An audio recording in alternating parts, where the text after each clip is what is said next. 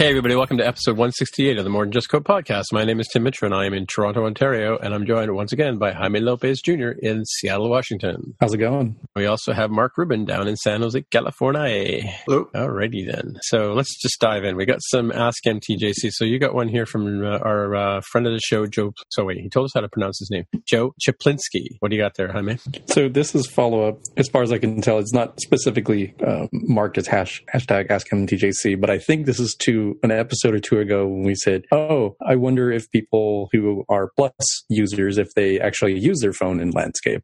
I do not. And Tim, you do. You use it a lot. And I hardly ever. Joe weighs in on his side, and we'd ask people to respond to us and say, hey, let us know. Let's do an informal survey here. Here he says, Plus user here, never use landscape, hate split, wish portrait lock would make an exception just for videos, which I think I would agree with too, because I never really use landscape except for the video form factor. Yeah, I got to say, and this is probably going to be a bit of an iOS 10 or iOS 11 rant throughout the whole show because it continues to be really buggy with rotation and things like that. And of course, I notice it because I use it in landscape all the time. But things like when I want to watch a video and I start playing it like in YouTube app or something like that, and I rotate and it takes a minute, kind of does a half size and then a full size. And it's really laggy and slow. But Joe's comment actually, I think, is related to the fact that I said on the iPhone 10 that there is no split view. I was mildly surprised when I initially launched up the simulator with my app device tracker, which has the split view controller in it, that only does split view on the plus size phones, right? So it does split view on an iPad clearly, but not on the phones. It's normally portrait, but if you rotate a plus size phone, a 6 plus, 7 plus, 8 plus, you get the split view like you do with the Mail as well, right? Mm-hmm. So that's what that's related to, but. And I have to say, well, I don't know, maybe it's my advancing age or whatever. I just like, my favorite size form factor has always been the iPad mini. And I find that the 6, those are the plus sizes, are sort of like a compromised mini width, right? Because they're almost as wide as a mini is when you're in landscape mode. And sometimes I just want to see more of the web content. I want to see a larger font size. I may want to see maybe a sort of rendering of the web page in not a responsive mobile size, but maybe in a sort of tablet size or even full size web experience kind of thing. Number of reasons why I turned my phone sideways to check out content online, but a lot of times it's to make the font go bigger, to be honest with you. So that's why I use it. And of course, when I was, I think I read a post by Ryan Nystrom back in the early iPhone 6 era, where he had sort of pointed out that if you use the stock out of the box split view controller template or the master detail template, you got the split view controller with the plus style split view for nothing, right? So that's one of the reasons why I went back and explored that, because I do like that sort of... I like to read my mail that way sometimes, you know, like if I'm on the streetcar or whatever, I'll read the mail in portrait mode because you're kind of one-handing it as it is, right? But if I've got the time to turn my phone sideways, you know, you can scroll through the list on the left-hand side and read the sort of preview on the right-hand side, right? That's kind of what... Yeah, do you ever use zoom mode to make the fonts bigger? Sorry? Do you ever use the zoom mode? Yeah, in fact, I've gotten into dynamic type now too. Like I switched over to the larger type sizes. I don't like wearing my glasses when I'm at home. So, and you know, because I'm over 45, I have to have reading glasses, as most people over 45 do. And so I've started using dynamic type, and I've started making my font bigger. So it's funny when I see somebody else's phone and I look at their notification screen on their lock screen that the type is smaller and harder to read. And yet, here I am with my shawl and my cane and my larger type, right? Did that answer your question, Mark? I was talking about there's a way to zoom the screen. Yeah, triple finger tap on the screen to make it zoom, like the accessibility mode, you mean? No. I mean, there's an actual zoom display mode where your phone... Oh, no. I still have mine in the standard okay. Plus size with the smaller icons. Smaller icons, bigger type, though. The other thing I've done lately, too, we do a lot of testing at work. So a lot of my phones have voiceover turned on. And I find with the... And this may change with the iPhone iPhone 10 with the swipingness and stuff like that. But you know, when you triple tap, or if I double tap, you know, maybe a little too exuberantly, and it reads it as three taps, VoiceOver would kick on. I've recently discovered that if you turn on Magnify and VoiceOver, that you, instead of going right to VoiceOver right away, it opens a little action sheet along the bottom that says accessibility shortcuts, and it gets you to choose VoiceOver and Magnifier, right? And so if you chose, if you entered into VoiceOver mode by accident, you can just hit cancel and it makes it go away. So it's kind of a handy thing if you have to have VoiceOver on. I mean, I do use VoiceOver as well when I'm walking down the street and I have to pay attention to what I'm doing. I'll get the VoiceOver to read this web page to me or whatever while I'm paying attention to what's going on around me. But also, I use the magnifier as well. Like I'm looking for a serial number on the back of a MacBook Pro or an iPad, you know, where they're printed really small. So I use the magnifier to get a quicker view of that as well. So there's a handy little tip for people if they want to check out the accessibility shortcuts. Pick a couple of them, and then you don't accidentally enter in VoiceOver by mistake. Lots of handy tips for this kind of stuff. How to use a Plus device. Anything else on Joe's follow-up there, Jaime? No, that was the one that we got specifically on that topic. So right now, 2/3 of all people that we have talked to agree that never use landscape. 2/3? Well, you, me, and Joe. And Joe, okay, right. Of all the people we surveyed, because Mark 66% are against landscape mode. Right. I don't think we heard from Mark because I don't think Mark has a plus. I think this is another Twitter poll in the making here. We'll throw one up after the show and see what people have to say about that. Right? Yeah, we'll have to discuss the phrasing though, because otherwise it'll be like, oh, do you believe in actually being able to read your content and view stuff? People are like, yeah, sure. I do. Maybe I'll message it over to Greg before we get in there, right? Yeah, so we have him as a neutral third party. No, he's our building critic, it seems, these days. So the next follow-up comes from Jay Tripp on Twitter, who's known by Jay Tripp. He was listening to episode 167 where I was talking in the after show about PGP, and I'll have a bit of follow-up on that as well. And he asked, I might be interested in Keybase I.O. And to be honest with you, I haven't really looked at Keybase I.O. just till just this moment. What is this? It's end-to-end encryption for all devices. Oh, interesting. Neat. You have to take another look at that one. Have you looked at this Keybase I.O. at all? Anybody? No, nope. I haven't, but I have seen tweets related to, I guess you probably have to tweet something to prove that you are who you say you are or something. Oh, right. Yeah. Well, that's similar to that blockchain identity verification thing I was talking about. Not blockchain, it's Block Stack, it's called. Yeah. Which is a site where you can go in and put in your PGP key. That's why I was actually asking about that, was to sort of get my key in there to verify who I say I am. We have another one from, this is another Ask MTJC. Well, it's another Twitter follow-up, which I, called over to Ask MTJC. And again, Alan Edmonds talks about the episode 167, the iOS 11 calculator bug doesn't seem to affect his wife's 5S, which I find interesting. But so it could be, maybe it's, I'm just trying to think what, I was going to look up and see what the processor was on the 5S. Does anybody know offhand? No, anybody? I don't recall. Bueller? I don't remember. It's an old one. Yeah. So, he said he tried it on his wife's machine running 11.0.3 and couldn't reproduce it. So, I mean, you'll be pleased to know that I took 10 minutes out of my day today to go down to the QA department and show them the calculator bug. They were delighted, as you suspected they would be. Oh yeah, like QA folks love that sort of stuff. It just brings a little sparkle to their day. Yeah, especially if the big boys make big boo boos, and like the Apples and the Googles of the world, right? So it makes us all seem human after all. But I was saying that Alan was kind of wondering if it has something to do with the processor or the speed of it or whatever. I also have a problem with this, the Siri suggested apps that you get on when you go over to search for something and you do a swipe down in the middle of the springboard and brings up this search, sort of Sherlock search thing, and you get across the top, you get 8 applications that are suggested from basically like they're it's like recently used applications kind of thing. Very often what will happen there, and I've actually made a video of it this afternoon, but is those 8 won't be the actual last 8 that you use. It's kind of a lazy loading thing, I guess, that they do. And so very often I'll see like the second from the left and I'll think, oh, that's the one I want. I'll go to tap on it. As my finger's coming down, the row updates to what should have been the actual 8 applications they show there. And I end up often opening the wrong application. And that's, again, another display laggy update sort of thing, right? I get that on my iPhone when I'm quickly deleting a lot of emails. It seems like inevitably if I'm doing it fast, then one will kind of pop in just as I'm hitting. Right, exactly. And I'll delete something I didn't mean to delete. Yeah. Thankfully, we have a second chance to go back and check it out, pull it out of the trash. I've done that a lot too, even on my Mac as well, right? Yeah, it's just, I guess, well, nothing's ever fast enough, right? What did Carrie Fisher say? Instant gratification isn't fast enough. So it'd be interesting to see. My one theory about the 5S may be that, I wonder if it's because it's using a slower processor. Let's take a quick look at the old Wikipedia here for a second here. iPhone. Come on. See, now I'm waiting for a beach ball. What were we just saying? Oh, kill me now. Come on. Thank you. Oh. Yeah, if you search for iPhone on Wikipedia, you get a quick list of the various devices, and it shows the, it shows the sales. That's interesting. Sales of each quarter from 2007 all the way up to the third quarter of 2017.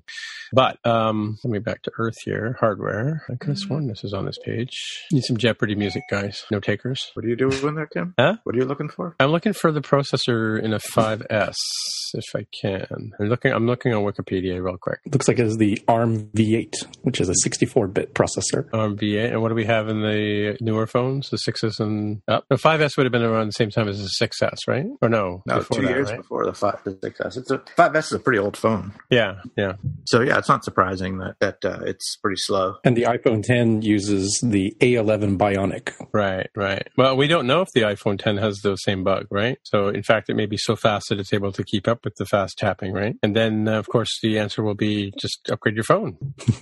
I mean, that's certainly one possibility. I'm assuming it is more of a logic problem of that animation blocking updates to calculation. Yeah, because what's actually happening is, it's kind of, the sum is 24, right? So if you're tapping 1 and then 2 and then 3 real quickly, you get 23 on the screen, and then you hit the plus and it adds the 1 to it, right? So that's how you get 24 out of that equation. But still, somebody should have caught it in QA, right? Indeed. Yep. Good, we're all in agreement. So next one is Ask MTGC is from you, Jaime. Not from me, but from Greg Heo. We do often get confused. You posted it, People confused because he likes to ape my style. But be that as it may, his follow-up here is, or Ask MTGC is pointing us at the practical use of blockchain technology from Mark's alma mater, MIT, who is using it as a digital diploma. So you can sort of prove that you do, in fact, have this credential, whatever that credential may be. And it also, besides the authentication side, also removes any intermediaries. So if you, I don't know what universities do nowadays because it's been a while since I've been in one, but I remember the last time to prove to an employer, it's like I had to go pay, at the little office to get an official, like, certified copy that you could give to your employer. Say, yes, I do in fact have, Bachelor of Science, Computer Science from the University. Really? You've had to prove that to people in the past? I mean, for like my first job that I got, probably. Really? Huh. As a wee junior web developer type person. I was going to say, I don't think I've ever taken my diploma out of its little sleeve. I think it may have been framed by Carol, but that's about the only thing, really. I've never had to show it to anybody. I don't really have a fancy CI degree like you do. It's interesting. I found this article was kind of interesting too. Like, when you think about it, the MIT's been around for a while, and they've only had 207,000 undergraduate and graduates go through the program, right? They haven't been around. Wait, what do you consider a long time, Tim? It hasn't been that long. I mean, it's not like there's probably dorm rooms in Cambridge that are older than MIT, right? Like, you forget how young the United States is. Well, yeah. Harvard is certainly a lot older, but yeah, MIT was founded, I think, in 1870 something. 1868 it says here, but then why would it only be 207,000? Well, because each class is only about 2,000 people, right? So say it's 100 years. I know it's more than that, 150 years. 150 times 200,000. So, sorry, 150 times 2,000. That would be about 300,000, and it wasn't always that big, right? Yeah, there would have been much smaller classes. Really is, so yeah, makes sense. Huh. I don't know. And a lot of people don't graduate. I guess there is that too, right? Yeah, so, yeah. Well, 111 graduates this year. So that's a lot, right? If you think a cohort of 111 graduates came the first to receive, but a cohort could be like in a 3 month period. Yeah, yeah. I don't think they're saying that was all of the graduates. It was just no. I'm not saying they're all. I just noticed this last batch. Yeah, for sure. Yeah. Interesting though. Yep. Yeah, this ought to be the sort of thing that if it becomes across the board used, hopefully we can avoid these future things where inevitably some politician somewhere is like, oh yeah, I've got a master's from such and such, and some reporter goes and checks Phoenix College or whatever, yeah, and they're like, no, they've never actually attended the school. Oh well, it's like, well, with this they could very easily ask you, like, show your proof. Let's go find it on the blockchain. Do you in fact have these credentials from this university? Sure. And if you go to an employer that can't understand how to get the blockchain, you don't want to work for them, right? That might be a good filter. Oh, maybe so. But it is true that the days of the paper resume are pretty much gone. I mean, it's very rare now that you have to, as far as I know, that you certainly submit a paper resume or cover letter. It's all online now, and I think more and more it's moving away from even submitting an official resume to just submitting a link to your LinkedIn or something like that. I think more and more people are doing that, and so it wouldn't be surprising if in not too far in the future if LinkedIn is connected to this, so everything's verified. Because right now, on LinkedIn or even on a resume, you can type in whatever you want, and it's sort of up to the person seeing it to verify that it's all true if they choose to. So this would make that a whole lot easier. It makes a lot of sense. Well, yeah, and there's a lot of there's been some cases of fraud over the years, like you said, joking about the politicians. But like I've even heard of some places where one person will go for the job interview, another person will show up on the first day for work. Yeah, yeah, similar name, right. Similar look, or whatever. Yeah, yep. And the employers don't know any difference apparently. I think it was a case I saw on an article a year ago or so. Mm-hmm. Anywho, that's our Ask MTJC section. So in the follow-up, as I said, I was talking about pretty good privacy, and so we determined, and I think at the time, pretty good privacy was pretty new, but there was a version that ran on the Mac, and it was GPG, which is sort of an open version of there's open PGP as well, but GPG is what I was using, and I found my original key from the year 2000. So, and under a different company, like an email address that I no longer have control over because that company no longer exists. But it was interesting to find that I was able to track down my original PGP identity from the year 2000. I've since gone in and created a new one with my current email address. And I just discovered just before recording the show today that you can actually put multiple email addresses into one PGP signature. So the idea behind it is that, I was playing around with Mark during the week as well, that if I wanted to send an encrypted email to Mark, he could go retrieve my public key and I would go retrieve his public key, and then we'd use those to sign the email. And the message would go out completely encrypted from however it would transmit from my mail server to Mark's mail server and then to his mailbox, and his PGP key and would unlock my email to him and vice versa. So, and I alluded to the fact in Cryptonomicon, the characters in that book are very savvy about encryption, and they all send each other encrypted emails all the time using the same technology, which is why I remembered it from having read the book as well as making that. So it's fun to sort of track down my original key. And of course, from 2000, that would have been probably on a Mac Classic machine on a, it's probably System 8 or what was it, Mac OS 8, I think it was called, right? Back in the day. So lots of fun. So if you have the gumption, you can go out there and try and find my public key and send me an email, and I'll encrypt something and send it back to you. How about that? Should we place a bet? We'll actually do that. Sorry? Should we place a bet on how many people will actually take you up on that? Well, how many have emailed you since we started this show, Mark? Yeah, exactly zero. So I'm not hopeful that your number will be that high. Yeah. Well, who knows? What were you going to say, Jaime? So it was made in the year 2000. Do you recall off the top of your head what algorithm was being used at the time? I don't know, but it was the same one. I've actually got this. So I've loaded up the software. So there's a site called pgptools.org, I believe.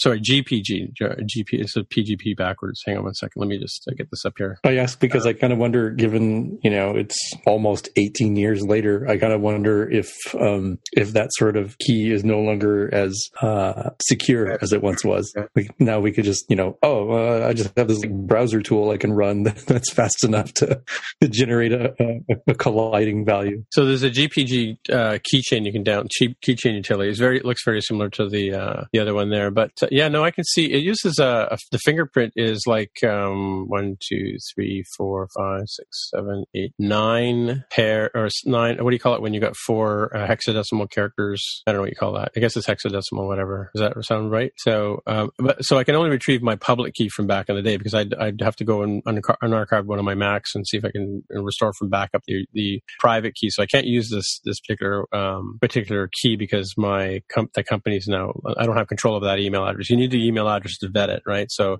I actually made my original key on July 13th, 2000.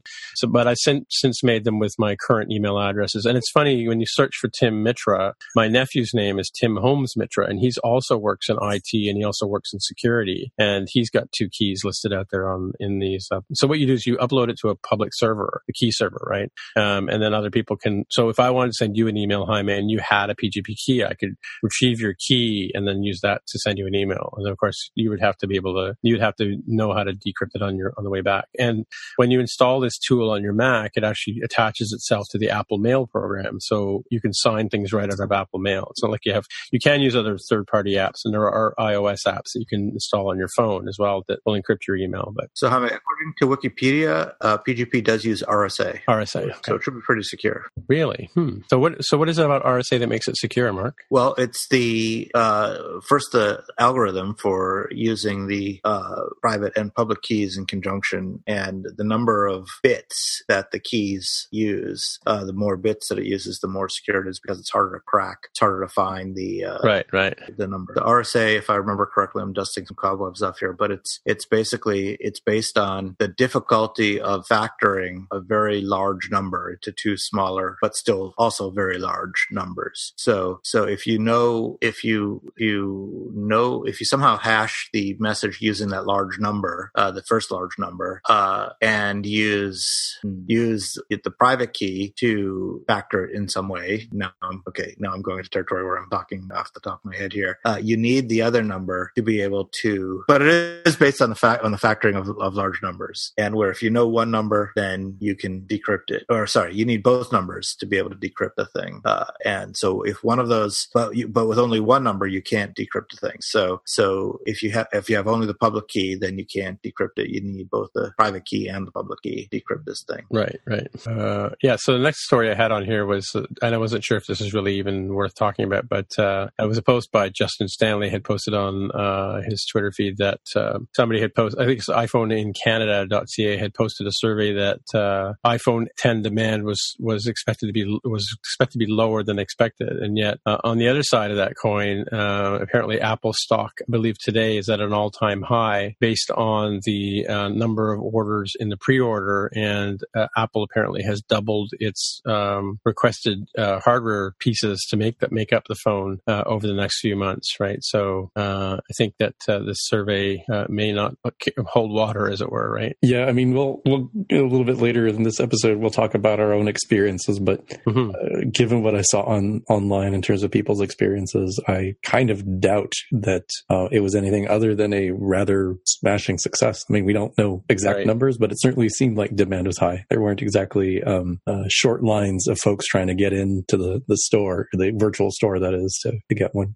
And Apple stock jumped the day after release night, so that's usually a good sign. Yeah, I'm just scrolling through my feed here to see if I can find this story that I was going to mark later. So this one I think you'll like, Tim, because you like reachability, the feature on current devices that you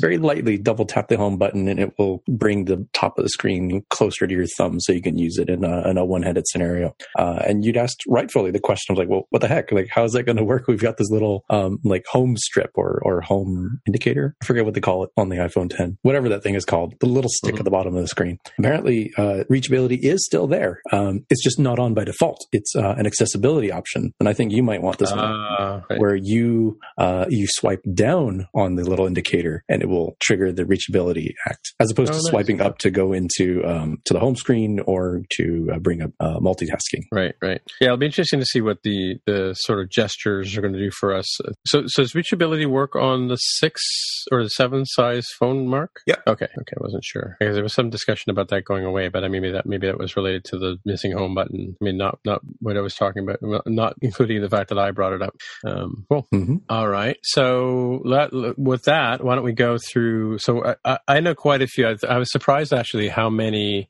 colleagues of mine and even the trainer at the Big Nerd Ranch, Mikey. Hey, Mikey. Also ordered a phone on the Thursday night. I was in a training session on Thursday and Friday with the Big Nerd Ranch people. And so I stayed up on Thursday night to order a phone. I ordered 3 of them. But why don't you tell us what your experience was like there, Jaime? Yeah, I've slowly refined my technique, and it utterly failed for me this time. But I've been listening to other podcasts and seeing other people's experiences on Twitter, and I have unsubstantiated updates to my technique. So I'll describe what it is. So traditionally, you want to have the Apple Store app up on your device, and in this case, I had both my iPad and my iPhone with the Apple Store app up and running, ready to roll. I also had the Apple Store website on Safari and Chrome on my MacBook Pro, just ready. You know, just right around 11:55, I started mashing the refresh on each one of these things to try to get into the store. And as every second and every minute ticked by, I just got more and more panicky. And eventually I said, oh, I better go check Twitter, because what the heck's going on? Has anybody gotten in? And here I am seeing all these people like 1201. Oh, it worked perfectly. It's great. I just got in. I was like, oh no, I'm not going to be able to get a phone until 2018 at this rate. And despite doing all the pro tips of use the store app, you know, pre-favorite your stuff so you don't have to, you know, waste time going and finding the model and everything. And I was even prepared to use Apple Pay as the setup, so I didn't have to waste any time entering in credit card info and that sort of thing. For me, here are the stats that I wrote down. The Apple Store app first came up for me on my iPad at 12:14. That would be Pacific time. My iPhone didn't come on board until 12:21. Wow. Somewhere in there, I was able to get in through Verizon's website, and I got about halfway through the flow before it got stuck. So for me, the closest time period I had was 12:14 in the morning, before I was actually able to get in, see an opportunity of a page that doesn't just say, you know, please wait, we have something great for you coming soon, or whatever it is that the page says.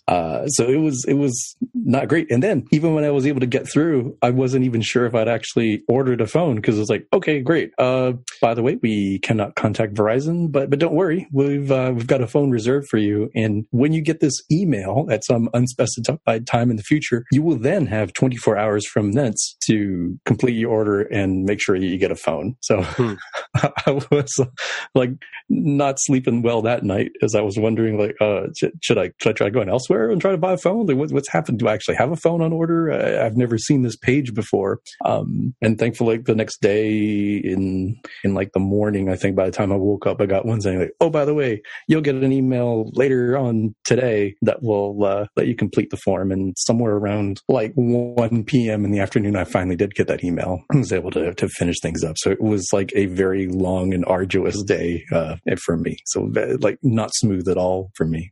And what I subsequently learned from folks that I don't know if it's a pro tip for the future, but it sounds like people who were using their phones decided to turn off their Wi-Fi and stick to just the mobile network. Oh, really? Which is an interesting trick, because that's entirely possible that the DNS caching or whatever it is that Apple is using to flip the switch on opening the store. That seems feasible to me. That could be something like, oh, well, if I'm connected through AT&T, for example, I'm probably being routed through Long Beach, California servers, as opposed to, I don't know, Bellevue probably for Verizon and T-Mobile. Yeah, that's an interesting theory, because it kind of backs up what my experience was, in that everything was on the same wireless network here. I'm on the Bell network here. And I had my iPad open to the App Store app. I had my iPhone open to the App Store app. I'd heard somewhere that somebody had said that if you shake the device, it does a refresh update, shake to refresh.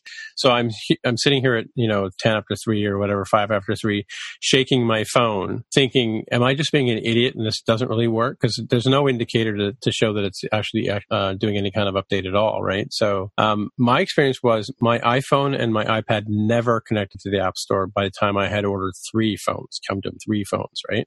For me, what happened was my Safari browser came out first. I had my second screen on my Mac. I had it pointed at the Rogers website because I was going to order my phone through the Rogers business program, which gets me blah, blah, blah, all this fancy access, right? That never updated. In fact, to this day, it still says, if you'd like to order a Google Pixel 2 XL, go through this website. And they never updated the page to indicate that you could even order an iPhone 10 through there. And I'd called a day or two before to make sure that I had access to that page and I had an account and I could log in. And I was told by the guy not to bother until it had updated to say iPhone 10 for sure. Anywho, similar experience to you, Jaime. I think it was, I did see people on Twitter getting their phones, but I think around quarter after the hour, the Apple Store opened for me. It said, and I think this is similar to experiences I saw as well. It said that I had a phone within the first week. So I was going to order one silver phone and I was going to order another space gray phone, right? But what happened was I then had to look up the postal code for the office that I work in because I didn't have it at hand. So in the time it took me to go to Google, type in the name of the building I'm in and postal code and get that response, it was like, in milliseconds, I lost a week of delivery, right? So once I put the postal code in there and I thought, well, I'm not going to go back and order another phone. So I just changed the quantity to 2 and got 2 silver phones. And then I started working on my personal phone. I'm thinking, well, the sale or the order for me went to 2 to 3 weeks, right? With this postal code search thing. So that phone's not coming till the 20 something of November, or those two phones. The Rogers situation was slightly different. And I don't know why it was, but I have my mail client open and mail doesn't necessarily pop to the forefront. I get notifications and things like that. For some reason, this Best Buy email about the iPhone popped up and came into focus on the front of my screen.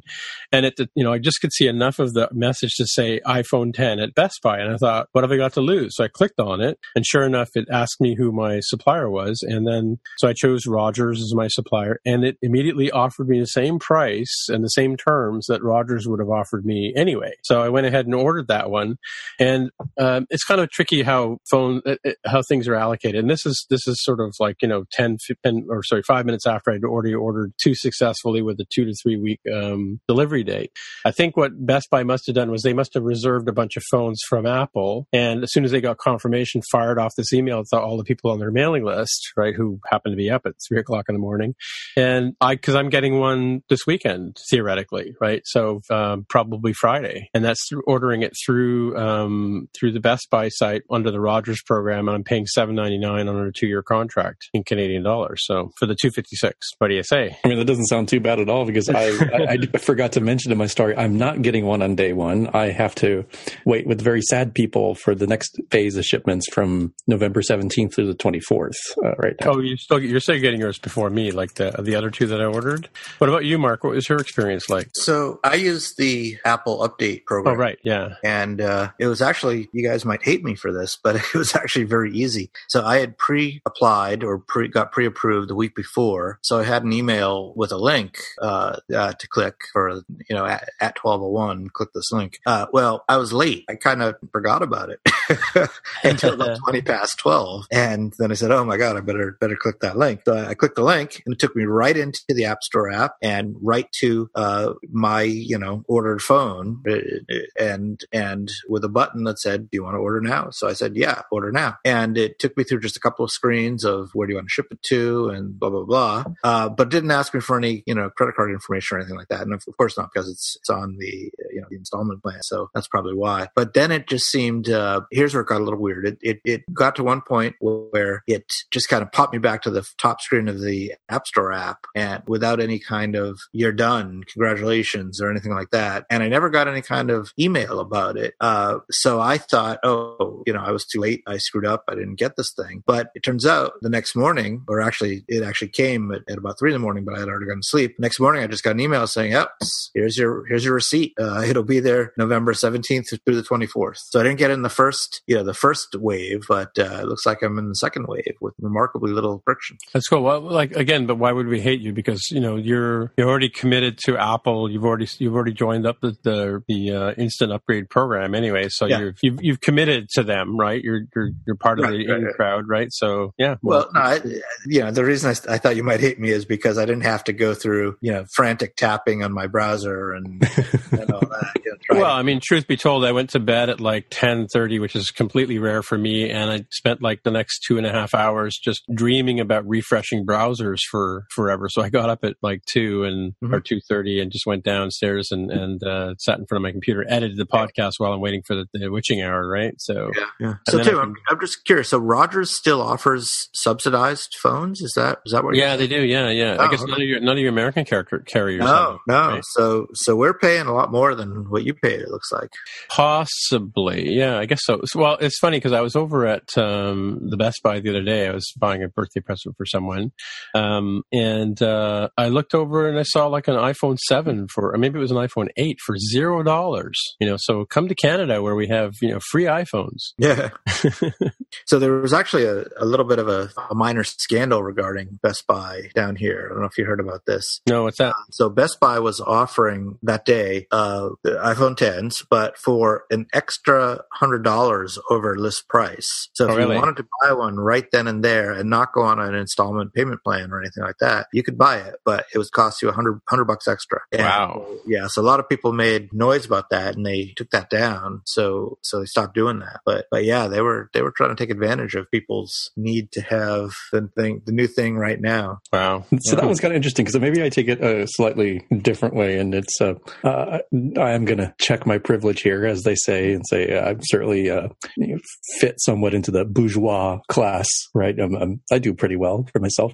Rather than having the frantic wondering of what's going to happen, am I going to get a darn phone, and then having it shipped and arrived to me 2 weeks later than I would really like to have it, I would absolutely pay $100 more to have it on there without any stress. Should have gone on Best Buy then. Yeah, had I known. Pro tip: go pay the extra money to Best Buy. Yeah, that's right. I mean, I understand why people are upset because it smacks of price gouging. Although in this case, it's certainly not a necessity item. It's not food and water, even gasoline sort of thing, and it's not quite as egregious as people who are going to flip these things on eBay for 2, 3, 4 times the price. Yeah, true. So maybe that's why it doesn't bother me so much. Mm-hmm. Or are people doing that? Like they go on, they buy them, and then they run off to eBay and try and cash in? Yeah, apparently there was one for sale on eBay for something like $15,000 or something. Oh, yeah. That's crazy. Yeah. I mean, I can imagine making a couple $100 off the thing, but not crazy money. Like, because sadly somebody will pay that. That's the worst part of it, right? Mm-hmm. Yeah. I'm just looking for an article I saw on CNBC, but I'm going to give up because I saw an article on their site this morning. It was a video on LinkedIn, and the pundit who they were talking to, I've forgotten his name now, but he also ordered a phone, and his experience was very similar to what we had experienced as well, in terms of not getting until maybe quarter or 15 minutes after the gate opened, right? Yeah, and while I would like the experience to be a better experience, I'm not sure it's actually a solved problem in distributed computing. I don't think that anybody in the world could handle that sort of traffic that requires like actually taking money and doing and having a defined set of orders. Like I've seen people joking about Amazon being a place to do this, and I will point out that even Amazon itself was brought down hard. Like their webpage, their homepage was completely unavailable when the NES, that would be Nintendo Entertainment System Classic, was briefly available on their website last year, I think. It brought them down, and there's no way the NES Classic has anything approaching an iPhone 10 release. No, but that particular product's in pretty high demand, though, isn't it? Or and they not iPhone demand, and not all, at the same time. Like I'm sure if you were to stretch out, the number of people who are going to buy an iPhone 10, and you perfectly place them, from the beginning of the year to the end of the year. Oh yeah, sure, anybody can handle that. It's the instantaneously having, like, look at my situation, right? So I had my iPad, my iPhone, and 2 browsers, and I'm even going to throw in Verizon stuff as well because it ultimately has to talk to Apple's system, right? I had 5 instances for one person trying to barge my way in through the door. Yeah, but see what you did wrong, though, is you were all coming through one IP with one service, right? So if you were smart, you would have done what those other guys did and switched over to at least some of your devices to LTE.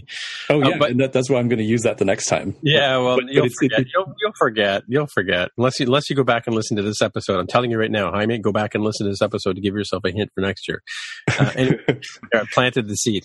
But hold on. So this is still like the scalability and distributed systems problem, right? We're like, let's pretend there are, let's be conservative. Let's say it's like 3 million people all at once trying to buy an iPhone 10 that same night, like right then as the doors open. That's pretty conservative. So that's not 3. That's probably, upwards of 15, if each one of them has 5 instances like I did trying to get in.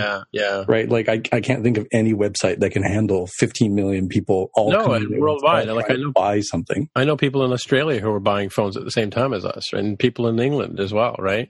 So there was also a discussion too. I think James Thompson from PCalc was discussing this with some people about the idea of having a lottery for like a la WWDC, having a lottery for the first day phones. What do you think about that? I think that's kind of scary. Given that you were already willing to spend $100 more to get a phone on day one. It's like, oh, is this a problem that money can solve? Let me use money. It's like, oh, is that how it feels to be in that class? No, I'd actually kind of thought about that idea as well, and I tweeted about it with Joe Jablonski, as we mentioned earlier in the show.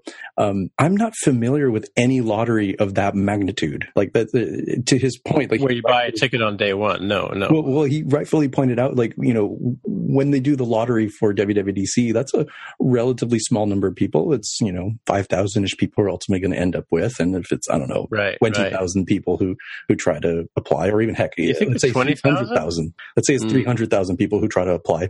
It's all like a very highly motivated, very geeky group who wants to get in for a very small number of items and for a very small number of submitted lottery tickets. I can't imagine what that lottery process would be like for, I don't know, what do they have? Like, let's say 3 to 5 million devices, maybe up to 10 devices. How many millions of people are going to be putting their hat in the ring for that? I don't know. Yeah, but that's true. But you collect those names in advance, and then how long does it take for a CPU to generate a random number? Not very long. Yeah. But it's not like the computational side. It'd be more like, how does that work from an experience side? Like, if it worked perfectly, I actually would love it, because I would have rather have slept really well that night, and maybe I found out, the day before. I was like, oh, guess what, sir? It sucks to be you. You're not going to be able to get a phone. I was like, all right, well, I guess it wasn't my time to have one. I'll have to get one later. At least I would have slept well, right? Which is one thing I really like about the WWDC process. And it's like, okay, I don't have to panic and worry that like I might have like been in the toilet or something while tickets were available. It's like, all right, I put my hat in the ring. If I get it, I get it. If I don't, I don't, and everything's fine. Well, what about the wristband policy? Like the other one where you apply, you have to go and get a wristband in advance, and then I guess that's kind of sort of what we've done, right? And then this is the wristband metaphor, right? Like you go stand in line and you get a wristband, and you're told you're going to get your device on X day or whatever, right? And you're all lying at the same place. And I think I mentioned on this show that Robert Plant tickets went on sale recently, and the way they did them at the website was, instead of opening the gate and letting people order them all at the same time, they let people over time enter their name into a lottery to get a coupon to be able to go and order a ticket, right? And of course, I entered the lottery and I didn't hear anything because clearly my number didn't come up, right? So, and yet those tickets sold out like within minutes of the gate opening, right? So even though people like the whole lottery system kind of like preceded who would be lucky enough to get a device, right, or a tickets to the show. So it would be the same thing with the iPhone, right? I wonder if it's really all that necessary. I mean, was there anyone who tried to get a phone the first day that that didn't get a phone? No, nobody got turned away. Yeah. No. I mean, in fact, at the office, we ordered a couple of phones the next day. Right. Yeah. You mentioned that. And yeah, we got a delivery time in December, but that's only a few weeks later. I think it's, I think it's a little bit overhyped here. Yeah, that's true. That's true. You don't have to have a phone the first day, although it's fun too, but you don't have to. That's true. Yeah. Yeah. Phone. You still got a phone. Yeah, it's true. I mean, I think when I got my 6, I didn't, even though I was able to pick it up on the first day, I don't think I actually went to the store and picked it up until the next day, like on the Saturday, right? Even though they were shipping on Friday. So, yeah, I think the other thing people were joking about, and it's I don't know if it's true or not, but it certainly is funny enough to feel like it should be true, that Sprint still had stuff available like the very next day. Poor Sprint.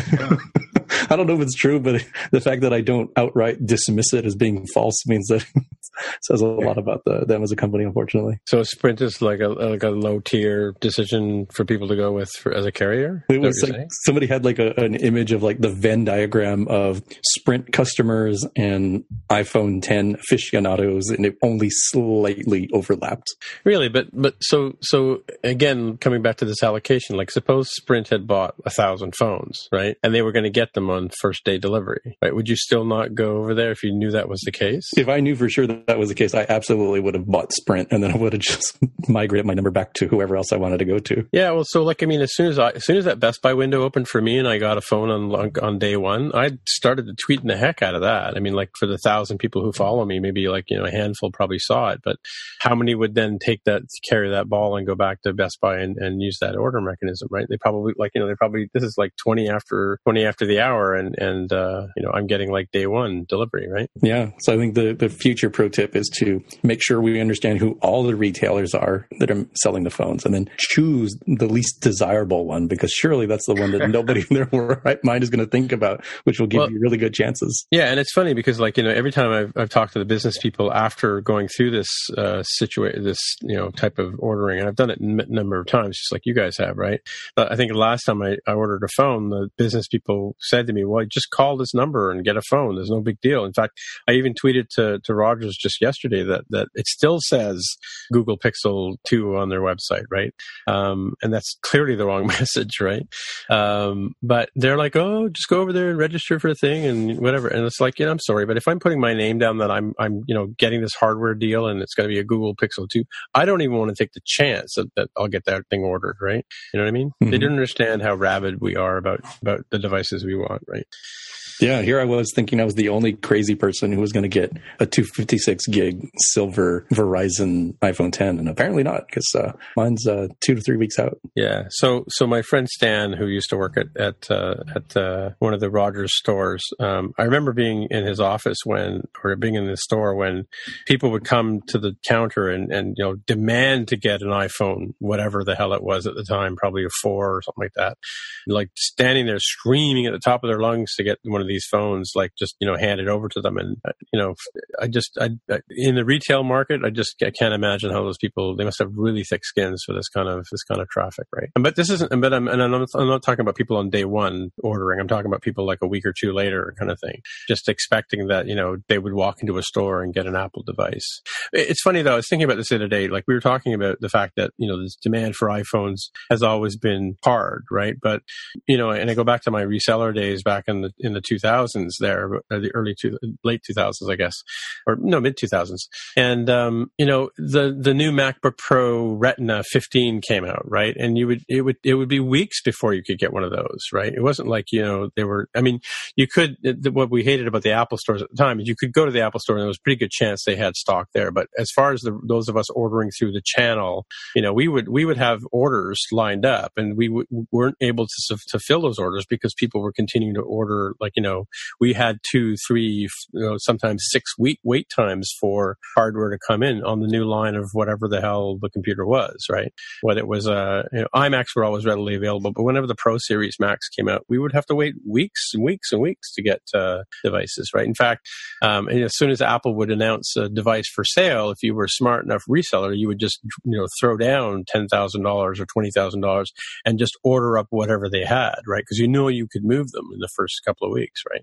But yeah, I can't tell you the number. I've had people waiting, and I've had people cancel orders because they had to wait, you know, 2, 3, 4 weeks for a device, and I couldn't give them an answer as to when I would get product, right? You know, I'd contact my supplier, and my supplier would go, I don't know, we haven't heard anything from Apple. And so this is not a new problem. This is just in time inventory, and they don't want. I mean, whether they can manufacture in time or whether they don't want to manufacture in time, like how did Apple know what the potential sales would be for the iPhone 10 until they had a pre-order, right? Until they actually had people putting cash down on their credit cards to say, yes, I'm committing to buy this device. How would they even know what to ramp up the production to, right? They can't just guess that people are going to, what if it's a flop? What if no, nobody shows up, right? Like the iPhone 8, I think I told you guys that I got up at 3 o'clock in the morning and I ordered an iPhone 8 Plus for the office. And then the next morning, just for shits and giggles, I went in and looked at the ordering process, and they were still like within the first week of availability, right? This is like, 8 hours after I'd got up at 3 a.m. So it's not a new problem. Yeah, and I could see why they would be sort of cautious about not having too much stuff available, even though that might be like the sensible thing to do in terms of like, yeah, we'll clearly sell this many, but through the calendar or device model year. But as it is, even with like the chaos that we've run into, and where right now I think it's like 5 to 6 weeks before you're going to get a phone. There was still Anna's thing like, oh no, like look, this is proof that demand was lower than expected because we thought it was going to be into 2018. It's like, well, but you didn't know how many they made. I mean, just because you expected it to be, oh gosh, nobody will be able to get one until the iPhone 10 Series 2 comes out, and then by then you'll be cursing how old and decrepit this phone is. That's true. It's true. And Apple's obviously not a gambling company from that point of view. Like we were just talking about Blade Runner, the Blade Runner 2049 movie with Jonathan on Spotcast just before the show, and I was surprised to find out that they spent, what did he say, $200 million on it, and they only made $80 million in ticket sales. I mean, you can't be an Apple for very long if you're committing to that kind of cost of a product line, and then having and not making your money back, right? I mean, Apple is not foolish. They, especially with somebody like Tim Cook at the helm, wasn't he the guy who was in charge of inventory and stores or something like that before, when Steve Jobs is still around? I mean, this is his specialty, is making sure that there's you're not overcommitting on what you're manufacturing, right? So, yeah, he was Mr. Supply Chain as Chief Operating Officer. I do think the lottery, get the Atari E.T. game. You know about that? You know what I'm talking about there? What's that one? The Atari E.T. cartridge. No, have you never heard about this? So, well, I may have, but fill us in. So back in the day, this was probably the 80s, right? It would have been the 80s when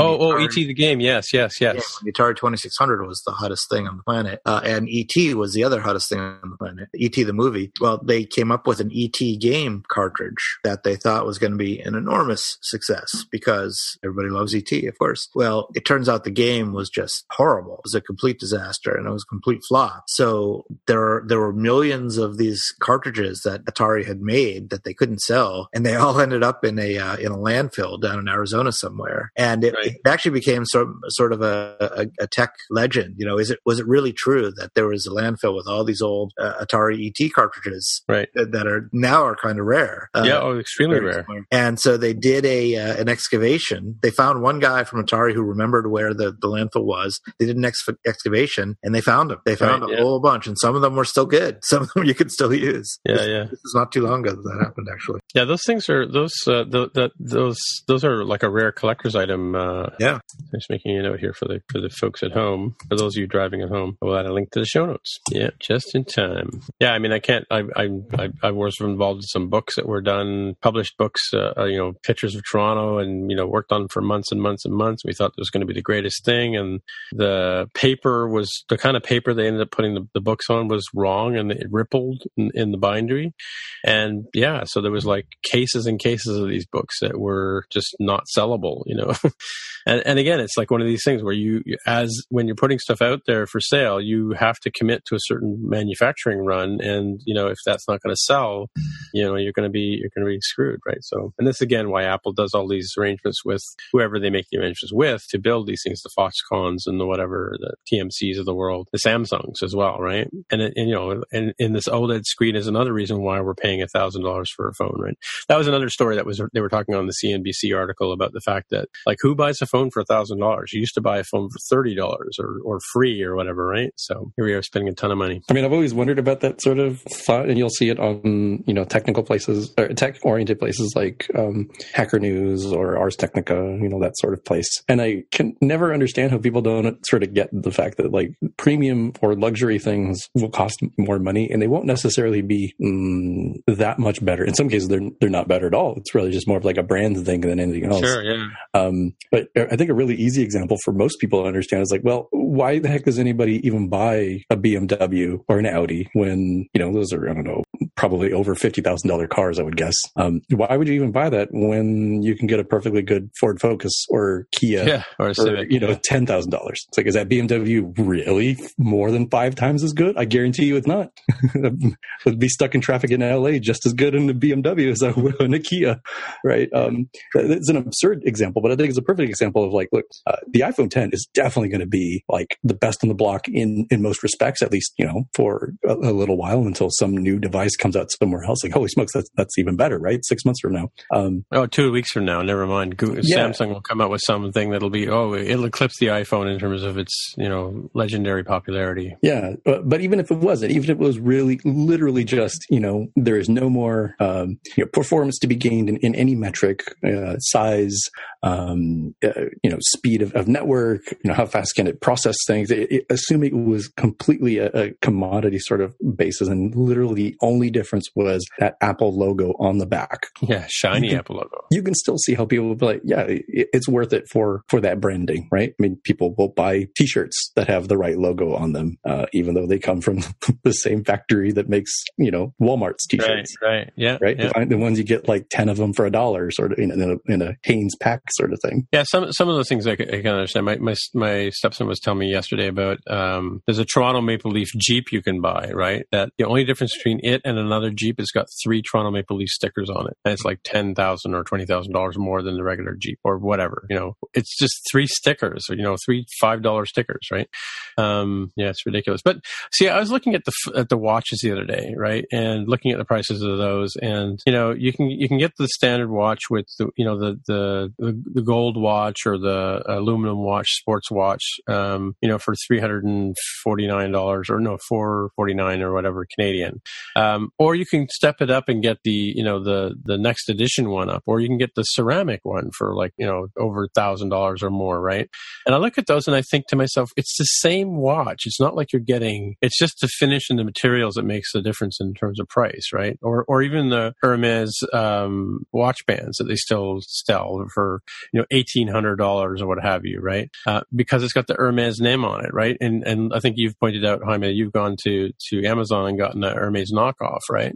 But that's something I shake my head at. I don't understand why you need to have, I replaced my blue developer wristband with a black one with the, just because it just looks better in terms of dirt and color and whatever. But like Joe Shaplinsky, for instance, has said on Roundabout a number of times that he's one of these guys who changes his watch band based on what attire he's putting on, whether he's going to a client meeting or doing a talk at a tech show or, going for a run or playing with the band, he changes that up, and he's got several bands. I don't know how many watch bands you've got, Jaime, but like, yeah, I get that the ceramic watch looks great, and there's the addition.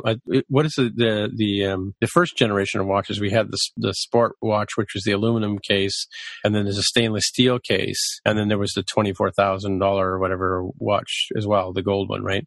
But that said, I still see at the office, I still see a number of people walking around with the stainless steel watch. It's not different at all. It's just the finish, right? So kind of wonder about these premium products. I get it. Like, I know what you mean. Like, I would love to drive a Porsche to work every day, but I wouldn't want the sticker shock is what get me, right? True. Yeah. Mark's fallen asleep. Huh? I'm still here. You're still here. All right. Yeah. So we talked about Apple stock being at an all-time high. There was anything else you want to say about Apple stock being high price-wise? It's a good thing. It's a good thing for you and me, but will it stay there, Mark? No, of course not. No. Not forever. And if we were smart, we would have bought it when it dipped there, right? Well, ride the wave. Yeah, probably. Yeah. All right. Well, let's move on. So Jaime, you've got something here from Gluon. Yeah, it's I'm actually interested in seeing Mark's sort of take on this, because I sort of get the gist a little bit as to why this is an interesting thing, but I don't have experience in this area, so it's really hard for me to say, this is a huge savings. And of course, what I'm talking about is Gluon, a new library for machine learning from Amazon and Microsoft. So these two have teamed up to take on, there are many competitors. We've talked about Cormel, we've talked about probably Cafe, and I guarantee we've talked about TensorFlow at some point on the show about using those technologies to do machine learning And this one focuses on the training side. And apparently it takes a different approach that rather than having somewhat more of a static model of your network, you know, we have nodes and weights that describe like, you know, what's going to be the threshold by which our criterion by which this particular node is going to give a signal. And then the collection of these signals as it propagates through will give you sort of your answer. Like, is this in fact a picture of a cat? Gluon claims to have something that's a bit more dynamic and apparently will take less effort to sort of deal with in terms of very quickly iterating on these types of things. So it's interesting for several respects. One, in that it takes a very different approach than what I understand something like Caffe or TensorFlow tend to do. And also the fact that it's sort of like from a company politics standpoint, this is, from what I can tell, both Amazon and Microsoft like teaming up to try to stake a claim and not be left behind by the likes of Apple, Facebook, and Google. Yeah, without knowing too much about it, for sure, it makes a lot of sense for Amazon to do this because they have plenty of computing horsepower there. They have, with EC2, they can just ramp up virtual servers at will. So it completely makes sense for them to be in the business of training neural networks. And maybe they just didn't have enough expertise, so they teamed up with Microsoft to get a jump start to get there quickly. I don't know. I didn't know anything about this until you just mentioned it. So I don't know. I'm just looking at the article now. Where are you seeing stuff about the improved training or faster training? Let's see here. Where does it describe in here? Here we go. So, however, in order to achieve these optimizations, most frameworks require the developer to do some extra work, specifically by providing a formal definition of the network graph up front and then freezing the graph and then just adjusting the weights. Mm-hmm. And this network definition can be large and complex. It means connections usually has to be constructed by hand, and it's hard to reuse the code between projects. And here they're sort of claiming that this can be a much more dynamic and I guess iterative way where you won't necessarily have to be like a supreme expert to be like, oh, okay, well, clearly this is how I should set up my network given, my long experience in this area. So it's reducing the sort of learning curve up front. And the part that I'm a little bit less clear on is how this makes it more of like a code-like bits where they say here, developers who are new to machine learning will find this interface more familiar to traditional code since machine learning models can be defined and manipulated just like any other data structure. Yeah, I don't know. Might just be a little bit of marketing hype here, but I don't know enough about it. So. Yeah, I was quickly glancing at an article the other day, and I just posted it here in the show notes about Microsoft Azure and AWS is growing faster than AWS, according to this article on CNBC. Again, that's not surprising at all if we're talking about growth, because Amazon is already so big. For Amazon to grow 10%, that's a huge change, where Azure is a lot smaller. For them to grow 11%, isn't as big of a thing. So yeah, you got to be careful about those numbers, of course. Right. Yeah. Although even that with that stated, Microsoft's earnings report came out, and their cloud-based solutions, which granted are not all Azure-based, they do have a lot of Office 365, which presumably runs on Azure, but is not like you're buying Azure when you buy Office 365. You're buying software as a service. That's all working really well for them. Has made them like insanely profitable. So bringing them out of their lull. So your point is granted that I think the bigger hitters in this area are going to be AWS probably is number one, Google Cloud Platform probably somewhat far behind, but not too bad in second place, and then bringing up the rear in third is Microsoft's Azure. And the IBM one is probably even way behind that. Yeah, I don't think BlueMix gets quite the play. It's got an interesting mix, no pun intended, of features that the others don't have, which is interesting that they've focused on certain segments. But I don't think that they're quite as sort of fully tooled in terms of all of their offerings like AWS is. It feels like AWS just has by far the largest number of offerings. Even if some of those offerings are a little rough, they seem to be there. But BlueMix does have Katora, and AWS still doesn't have a Swift, at least a turnkey Swift solution. That's true. Yeah, and one cool thing that BlueMix offers is the ability to run Docker containers through things like their cloud functions, like the Lambda sort of equivalent. And I don't think I've seen anybody else do that. And I could be wrong, hit us up on Twitter at #AskMTJC was in follow-up here. I don't think that anybody else lets you run sort of just raw containers to overcome the limitations of what programming languages does this thing support. Everybody supports JavaScript through Node. Some people support Python. Microsoft, of course, gives you C# because that's sort of like their thing. IBM is the only one out there right now that offers server-side Swift as like a fully native native thing. And if you wanted to do something else besides that, you could run a Docker container there. But that's some really nice flexibility I'd like to see AWS provide and the others as well. Mm-hmm. By the way, Astros won the World Series. Oh, that just happened. Okay. Yeah, I got something pop up to tell me that. Of course, by the time this plays, it'll be very old news. I didn't even know the World Series was on right now. Oh, man, the game just prior was amazing. Yeah, I did hear that apparently it's like an unbelievable series or blah, blah, blah. But I wasn't even aware that the World Series was going on right now. If the Blue Jays aren't in it, you're not interested, right? Who? You know, well, it's like the other team other than the Maple Leafs in your yeah, the Make Believes. My dad used to call them Make Believes.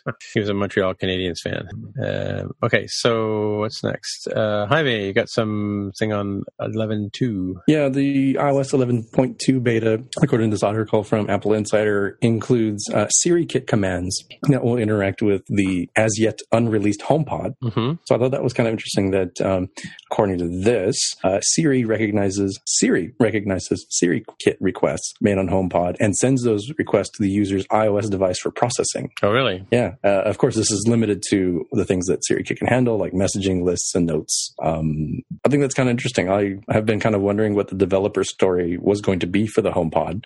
Apple didn't talk about it at all during WWDC. And while I would like to see a solution that's a little bit closer to what Alexa and Google Assistant and Cortana provide with sort of if you've got a URL, you've got a web service sort of connection. But at least SiriKit gives you something. Sure, that's cool. All right. Well, I guess we're at the pick portion of the show, right? Pickorama, the Pictola, Aaron Von Pickster. All right, Jaime, you got a pick for us? Yes. This is an article on 9to5Mac that is 10 long-press tips for Safari. That would be mobile Safari. Oh, cool. I would suggest folks take a quick look through this. It's not a very long article. I knew about some of these, like the, long press on a link, and you can bring up a little sheet that says open a new tab or share and all this stuff. Some of these have close all tabs. Oh my god! Yeah, closing all tabs, close other tabs. Here's the one that says save my bacon, because I've before realizing this, I've when I've gone in and oh no, I accidentally closed that tab like a dummy. How am I going to get it? Well, I guess I better open a new tab and then go into the history and find it. Right. Don't waste your time doing that. Long press on the add tab button and it will bring up your recently closed tabs. Oh, nice. The Safari has the little keystroke command to do that. This isn't quite the same as a keystroke, but it's pretty close. That one alone right there will save you time and effort. Cool. The other one I like is the long pressing on the favorites icons and deleting them and moving those around. It's not an obvious thing to me that you could do that. And there were some. Oh, really? Yeah. So I've done that. There's some I got in there I haven't even touched in a long time. Yeah. I'm just there cluttering up my new tab screen. Yeah, exactly. Nice. Yeah, I knew about the read one. Was this refresh? I knew about that one. Oh, press this request desktop site. Nice. Huh. Yeah, every once in a while I have to use request desktop site for something like The Verge, where I want to read the comments. And I know I probably shouldn't. It probably hurts my life to do that. But occasionally I want to read the comments, and their mobile view just does not show up comments. It does not display the comments sometimes, and I have to load the desktop site. It probably slows the loading down. Long press an image. Yeah, I've long pressed images many times. I often save images for retweeting and stuff like that. Cool. That's nice. All right. So my tip is kind of we've been talking about getting into Swift and learning Swift and all this kind of stuff. And one of the tips I picked up from the instructor at the Big Nerd Ranch, Mikey, was that you can turn off live errors or show live errors in Xcode. I'm not sure if this is specific to iOS 9 or not, but under the general tab, the very first thing there is show live issues.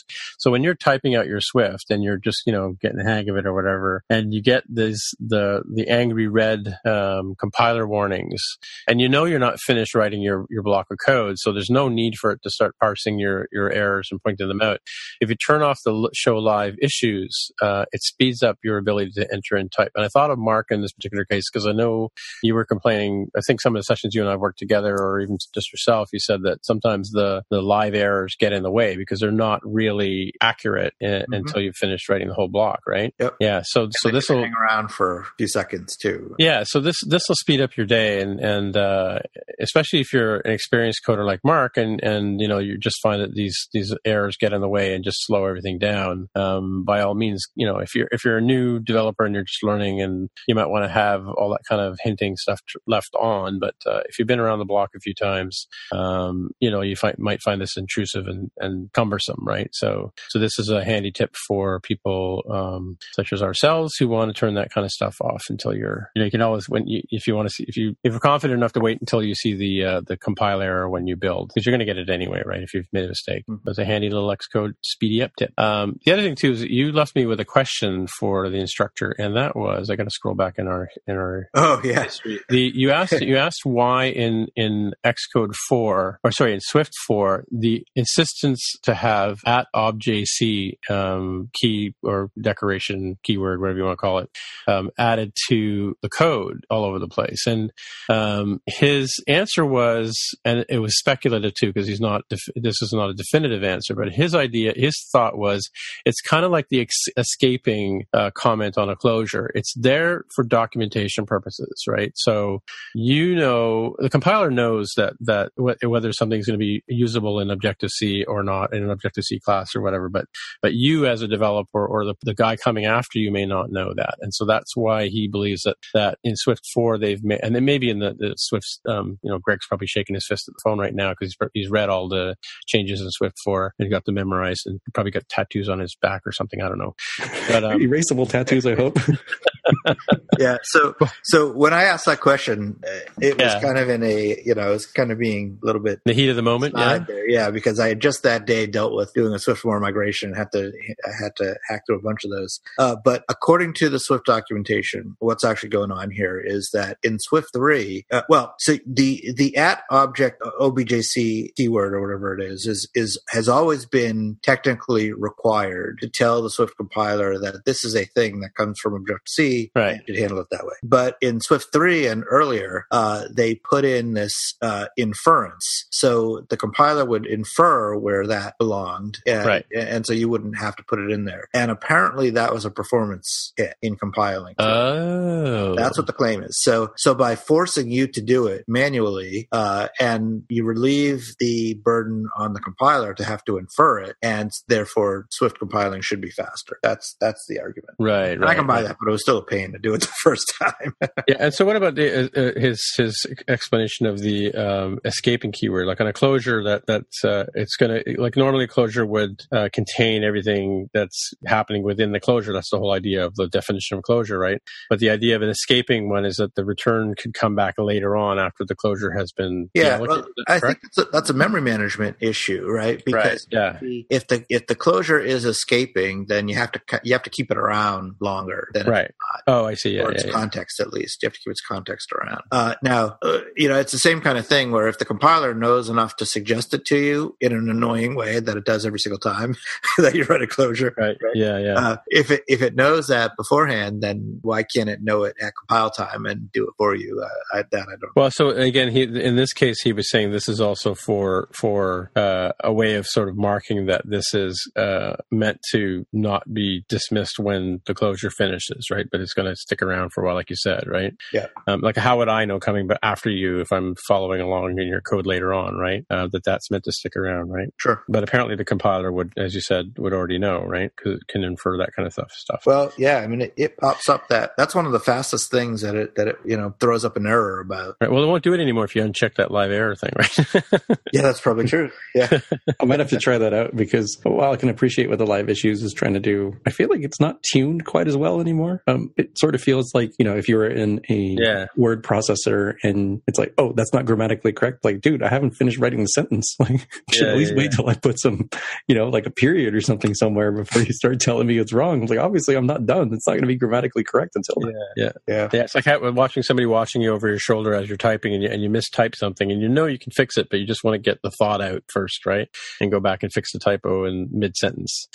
Yeah, interesting stuff. So that's my picks, or my tips. Tip picks. So I guess that's it for another week. So, hey, Jaime, if people want to get in touch with you on the interwebs, where would they go to? I'm on Twitter as @devwithahair. And Mark, if people want to write you a cursive letter or drop you an email? MarkR@smapsoft.com. All right. Not going to get the service address out. Okay, fine.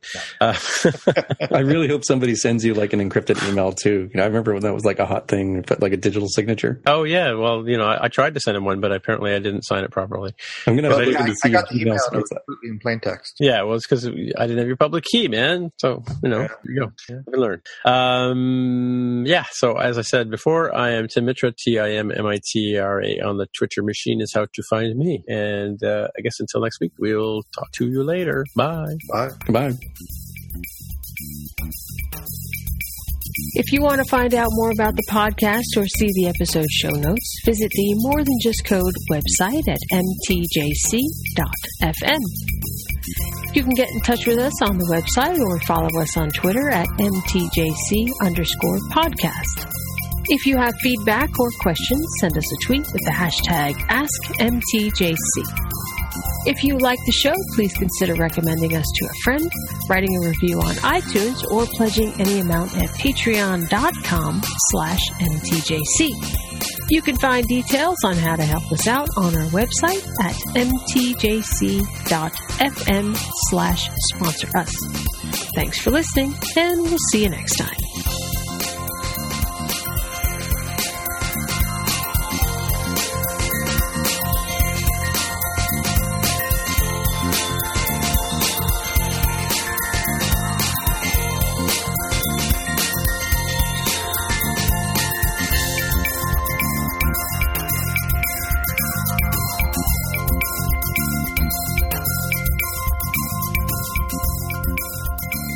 Some of us will have an iPhone next week, hopefully. So yeah, so the thing about Best Buy is there's a Best Buy that's close to my office, or like, so it's between me and where I work, right? Which would have been super convenient for them to choose that as the delivery place. But I thought they were shipping it to my house. That's what they they asked me for my home address and my shipping address, and you would think that's where they're going to ship the phone to, right? But instead they picked a store that's like technically close to my house in terms of driving distance, but since I don't drive, it's not convenient, right? I can get the car and all that kind of stuff, but I have to, so I'll probably have to work from home on Friday and go pick it up at some point during the day. But talk about annoying, right? And then I called them the other day and sort of said, can you change the shipping address? And then I realized after I got off the phone with them, Apple doesn't change shipping addresses once they've got them, right? So like distribution addresses, I should say, right? Yeah. Oh my God, you have to wait till Saturday. I know, I have to wait like an extra hour or two. Wow. Oh I know. I might not, we have to go to the cottage and close the cottage, for the winter. So I may not actually even be able to go this weekend to get it. So, oh, the horror. Yeah. Tim, if mass transit's not going to work for you, why don't you just take an Uber? Uber? I don't have an Uber account anymore. Was that a shot? I mean, I'd tell you to take a Lyft, but I don't think Lyft is available in Toronto. No, we don't have Lyft here. And yeah, and I canceled my Uber account in a fit of rage. Why don't you pay a TaskRabbit guy to go pick it up for you? TaskRabbit. Ooh, that's an interesting idea. Do they have that here? I wonder. Can he do that? Like, will they? Well, I forget. I already have a TaskRabbit called Carol, right? And she will go get it for me if it's possible to do that. But yeah, I don't know if they'll give it to her because she's not me, kind of thing, right? Even though it's not bought on the corporate one; it's bought through Best Buy on the consumer version, right? And it's funny because they want to get you in there and they want to try and upsell you on on the Best Buy warranty or something, right? But I was a little leery of that, so I called Rogers yesterday and said, look, they're not going to try and change my cell plan or whatever because I'm on a really good business plan, right? And the guy said, no. I said, on the plan you're on, there's no changes required, right? Because I think when I bought my 6, the nice man at the Rogers store tried to get me to change my plan, but because I've got because I'm on a business plan that's already one of the better plans available that's out there, and it's got enough. I have enough commitment on it to cover the subsidized phone, right? So apparently, I'm not to worry. Yeah, it'll be interesting to see when everybody gets these devices start start seeing them out in the wild. Oh, that's what I wanted to ask you guys about. So have you seen, there was some sort of furor on the interwebs on Twitter yesterday, I guess, about the fact that some YouTubers have been given devices in advance, I guess just so they can do YouTube videos. Oh, we should also talk about this young lady that got her dad fired, the logger, right? Yeah, I guess that's follow up to last time because we were a little surprised, like, oh, you at least get a little stern talking to and did not meet expectations on your, you know, on well, your, as your I said, Mark report. And I were both surprised because we both know that, you know, the policy is don't do this, period, right? And, you know, obviously, I don't know what he was, I guess he was just maybe you know, caught in a, you know, the haze of having a new device in his hand, like, you know, we all just talked about ourselves, right? You know, having to have it on day one kind of thing, right? Or being proud of his work, right? I guess at the end of the day too, right? But yeah, there's the policies. Humoring his daughter. Huh? Or just humoring his daughter. Yeah, and I mean, maybe he didn't, like, maybe like a typical dad, he didn't get the whole, you know, this is going up on YouTube as soon as she walks out of the building kind of thing, right? Right. You know, or maybe he didn't understand the reach that she had, right? Like, you know, she's just a vlogger, really, at the end of the day. Oh, isn't it cute that my daughter makes these little videos and puts them up on YouTube, right? Mm-hmm. But not realizing that how quickly it goes, right? I mean, there are some young bloggers who do fashion vlogs, and they're quite well known. They're known in the whole fashion industry. Everybody knows who these kids are, right? So, you know, and then there's the whole cosplay stars and stuff like that. I was amazed at Fan Expo, they actually had booths at the Fan Expo, some of these YouTube stars, right? And they're just young kids, like 20-something kids, right? Mm-hmm. Yeah. So, Jaime, you were laughing about the YouTubers getting the iPhones in advance. So what's that story about? I'm not laughing about that because I actually think it's quite sensible of Apple to do that sort of thing. Of course, I'm more laughing at the furor that has gone on. Yeah, assuming we're talking about the same kind of furor that I've seen where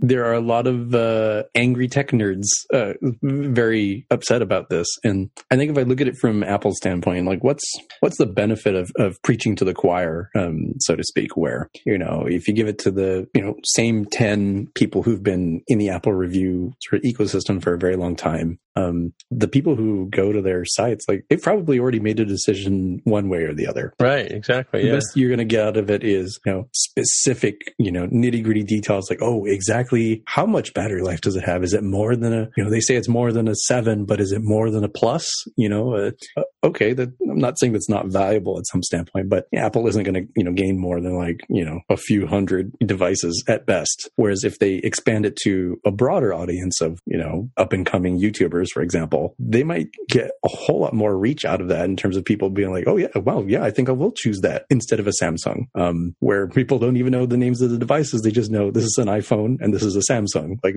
that's like the level of fidelity they have.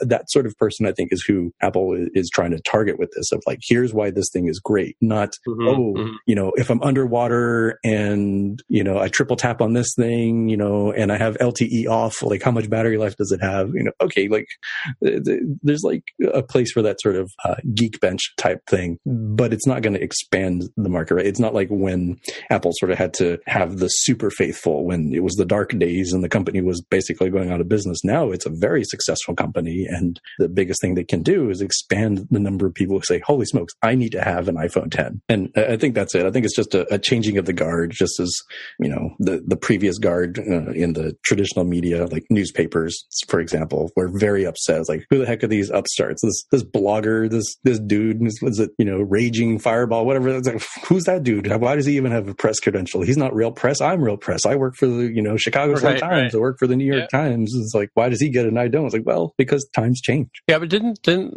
aren't the typical people getting the pre-release, the review people like the Grubers and the Rene Ritchie's? Rene Ritchie obviously has one, right? Because he's been tweeting about it all week, right? So differently. So the embargo for everybody opened up at the same time, but not everybody had theirs for the same amount of time. I think the YouTube. Right. Oh, I see. Right. Their preview stuff much earlier for a very limited amount of time. And then there were people who have had devices for a while for the same amount of time. And then there are folks like Gruber, who you mentioned, who didn't get his until like, you know, a day before or something before the embargo lifted. So yeah, he didn't have the traditional amount of time he normally has to write his very well thought out, fully fleshed out review. Huh. Yeah. And I noticed that podcasters aren't considered journalists in that sense either, right?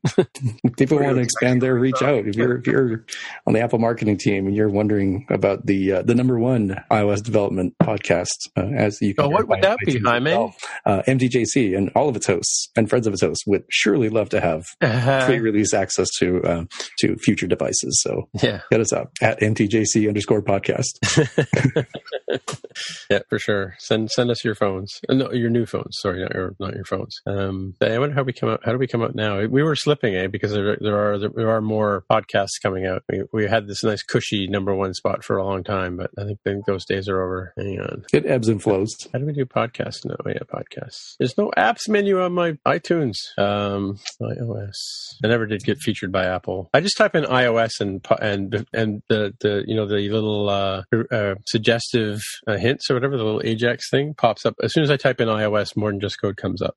Yeah. I type in certainly for iOS development. It tries to autocomplete to that's what I mean, development course. Oh wait, if you stay the course, we're still number one in both episodes and shows, with the number two showing up for me being Game Dev by JustForward.co. There was another guy, friend of Greg's, I think, actually, start up a new blog. Are we still sure that it's not a context dependent ranking? No, I've had random people. I've asked random people around the world to try it out, and they've come up with the same results as us. Okay, cool. Yeah, that is a good thing to wonder about, which is why I've done the same. I've had random friends and be like, "Hey, are you subscribed to podcast? No, great, fantastic. Try this out for me, please." Mm-hmm.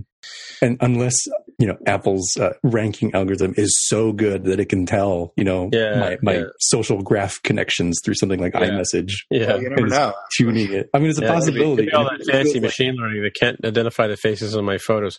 But so that's my point. I'm like, if it was Google or Facebook, I'd be like, reasonable to assume that they're doing that. When it's Apple and they fail to put if else statements in their code that says like, hey, did you just order a phone? Maybe we realized from the time you had some trouble. Let's not send you a marketing email that's like, hey, iPhone 10's available. It's like, no, don't shove it in my face, guys. Yeah. Or can't add 1 + 2 + 3. So for me, iOS DevBreak comes up ahead of us now on the on iOS development search. Let's see what Swift is. That in the Canadian store? That's in Canada. Oh, Canada! Mm-hmm. I was looking the. We're slipped to number 5 under Swift development. Mm-hmm. Wow, don't even list any of our episodes here. So who's Evan K. Stone? Who's that? That's the guy I was talking about, buddy of Greg's. I'm just throwing Greg under the bus randomly. I have no idea if he even knows this guy. You guys heard of Evan K. Stone before? That name sounds familiar. iOS DevBreak. He's got 14 episodes. Oh, you know why? Because his thing is iOS and Swift development news, tips, and advice is his subline. Yeah, maybe we should start changing our subline. Oh, iOS DevBreak. Yeah. Oops. Did I just subscribe? No. Okay, I didn't. No, because it's not smart enough to do it in Overcast. It's doing it through the Apple Podcast app. We should change our podcast about iOS and iOS X development we've got here. We should change it to iOS and Swift. Right? Yeah. Let's do that right now. Throw in keywords like machine learning. Yeah. Dr. Mark Rubin. There we go. We need more clickbaity titles. Mm-hmm. And I don't know if we should be harder or softer on Swift in order to manipulate the eyeballs, the ear holes. Ear holes, yeah. Traditionally for online marketing, we talk about eyeballs. What the heck do they talk about for podcasts? Ear holes? I don't know. Let's steal back our ranking from this guy. What has he got here? iOS and Swift development use tips and advice. Huh? It's the same podcast we're doing. Bastard. It's a little different. I've listened to the show and it goes a little bit more codey. Okay. Like, let me see what was it was. All right, kiddies, it's my bedtime. Okay. I gotta go finish watching episode 5 of that show. What's it called? Mr. Robot? No, the other one. Stranger Things. Yeah. I gotta catch up to you so we can talk about it next week on podcast. You think you're gonna go see Blade Runner this weekend? I'm gonna try to shoot for it. All right. See if I can help it break even. Break even, yeah. Bring a bunch of friends. So the numbers are hard. So apparently it was around 200-ish million that it's pulled in for all of its box office. International and, well, I guess domestic to us is international to you. But the rule of thumb is you want to have like twice as much to cover marketing in order to break even. So that's true. It's definitely not going to break even. And for it to be worth it, you need not 2, but like 3 or 4 times as much pull in. Yeah. Well, again, I think it's one of these kind of movies that's like going to have a long tail, like the original one did, right? You know what I mean? Like it's going to be, it's going to have to do well on like DVD sales, and it's going to have to do well on the Netflix, yeah, the rights, like a Netflix kind of streaming rights. Otherwise, I still think it's a huge missed opportunity that it didn't have like a Taco Bell collector's edition cup or something that you buy that has each one of the actors' faces on it or something, like the normal stuff you would normally see with a large release like that. Sure. Yeah. All right, guys. Talk to you later. Talk to you later.